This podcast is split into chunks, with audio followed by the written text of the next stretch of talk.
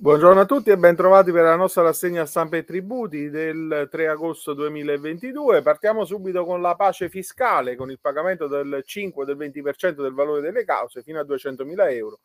Dopo il primo sì in Senato, giustizia tributaria nel DL aiuti 2. Ci troviamo di fronte ad una svolta insomma per quelle che sono le eh, liti pendenti versando il 5% del valore della causa se l'amministrazione soccombente in entrambi i casi del giudizio oppure il 20% se la, ehm, eh, l'amministrazione soccombente in uno soltanto dei due gradi di giudizio. Eh, c'è da fissare ancora il paletto entro cui eh, il limite della causa può essere oggetto di questa eh, definizione agevolata che eh, per ora sembra essere eh, puntato sui 200.000 euro. Uh, l'articolo di riferimento lo troviamo su Italia Oggi a firma di Cristina Bartelli. Um, sui Pessoa Quotidiano invece da Unicat um,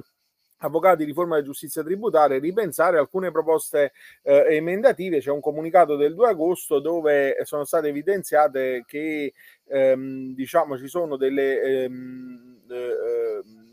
cose da cambiare nell'ambito del eh, processo tributario che si sta per eh, riformulare secondo le eh, nuove eh, direttive che vengono dal Parlamento e Unicat ha raccolto le delibere ehm, dei, le, ehm, dei, vari ordini eh, territoriali e delle Camere dei tributaristi e le ha mandate ai presidenti delle commissioni Camere e Finanze quindi eh, c'è nello specifico l'apertura dei laureati in economia e commercio mh, mm, che diciamo um, va ad uh, aprire uh, dei fronti insomma uh, un po'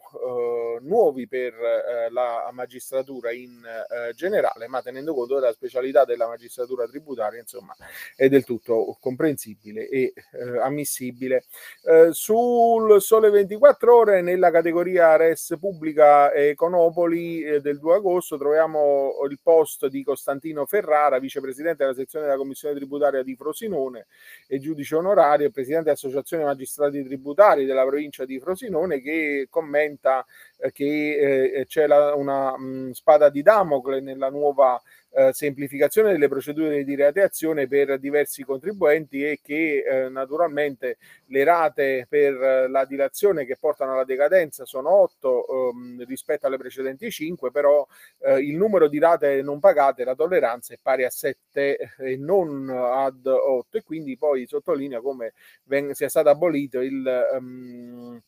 l'istituto della cosiddetta ripartenza che si poteva ottenere saldando in un'unica soluzione tutte eh, le rate eh, scadute, mentre oggi si decade eh, direttamente. Eh, e poi eh, Riccardo Trovato su Italia Oggi l'accertamento è un'adesione non applicabile agli atti di contestazione delle sanzioni e non incide sul ricorso. E quanto viene fuori dalla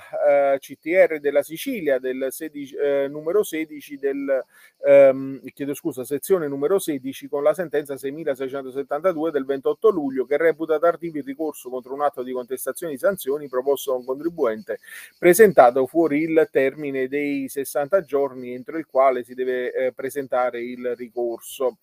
E poi eh, Stefano Baldoni su NT Plus enti locali ed edilizia, decadenza e prescrizione nei tributi eh, locali. Il termine per la notifica degli avvisi di accertamento dei tributi legali è un termine di decadenza e non è un termine di prescrizione. Si tratta di un'affermazione per gli addetti ai lavori appare scontata, ma che purtroppo nella pratica quotidiana non sempre lo è. La Corte di Cassazione, nella sentenza 21.810 dell'11 luglio 2022, ha correttamente ribadito la differenza tra termine di decadenza e termine di prescrizione, sottolineando il carattere carattere decadenziale del termine previsto per la notifica dei avvisi di accertamento dall'articolo 1,161 della legge 296 del 2006. E poi su Italia Oggi, ridisegnato, le finanze anticipano del, del decreto che riguarda anche l'INPI, l'articolo di Ilaria Accardi, pronto il nuovo modello di dichiarazioni IMU-INPI, sostituisce quello approvato nel 2012 e messo da parte per tener conto anche delle agevolazioni IMU previste durante il periodo di emergenza. Infatti eh, viene ad essere introdotto il campo 21 de, denominato esenzioni quadro temporaneo aiuto di Stato che deve essere infatti utilizzato nel caso in cui il contribuente abbia usufruito di benefici fiscali in questo uh, ambito.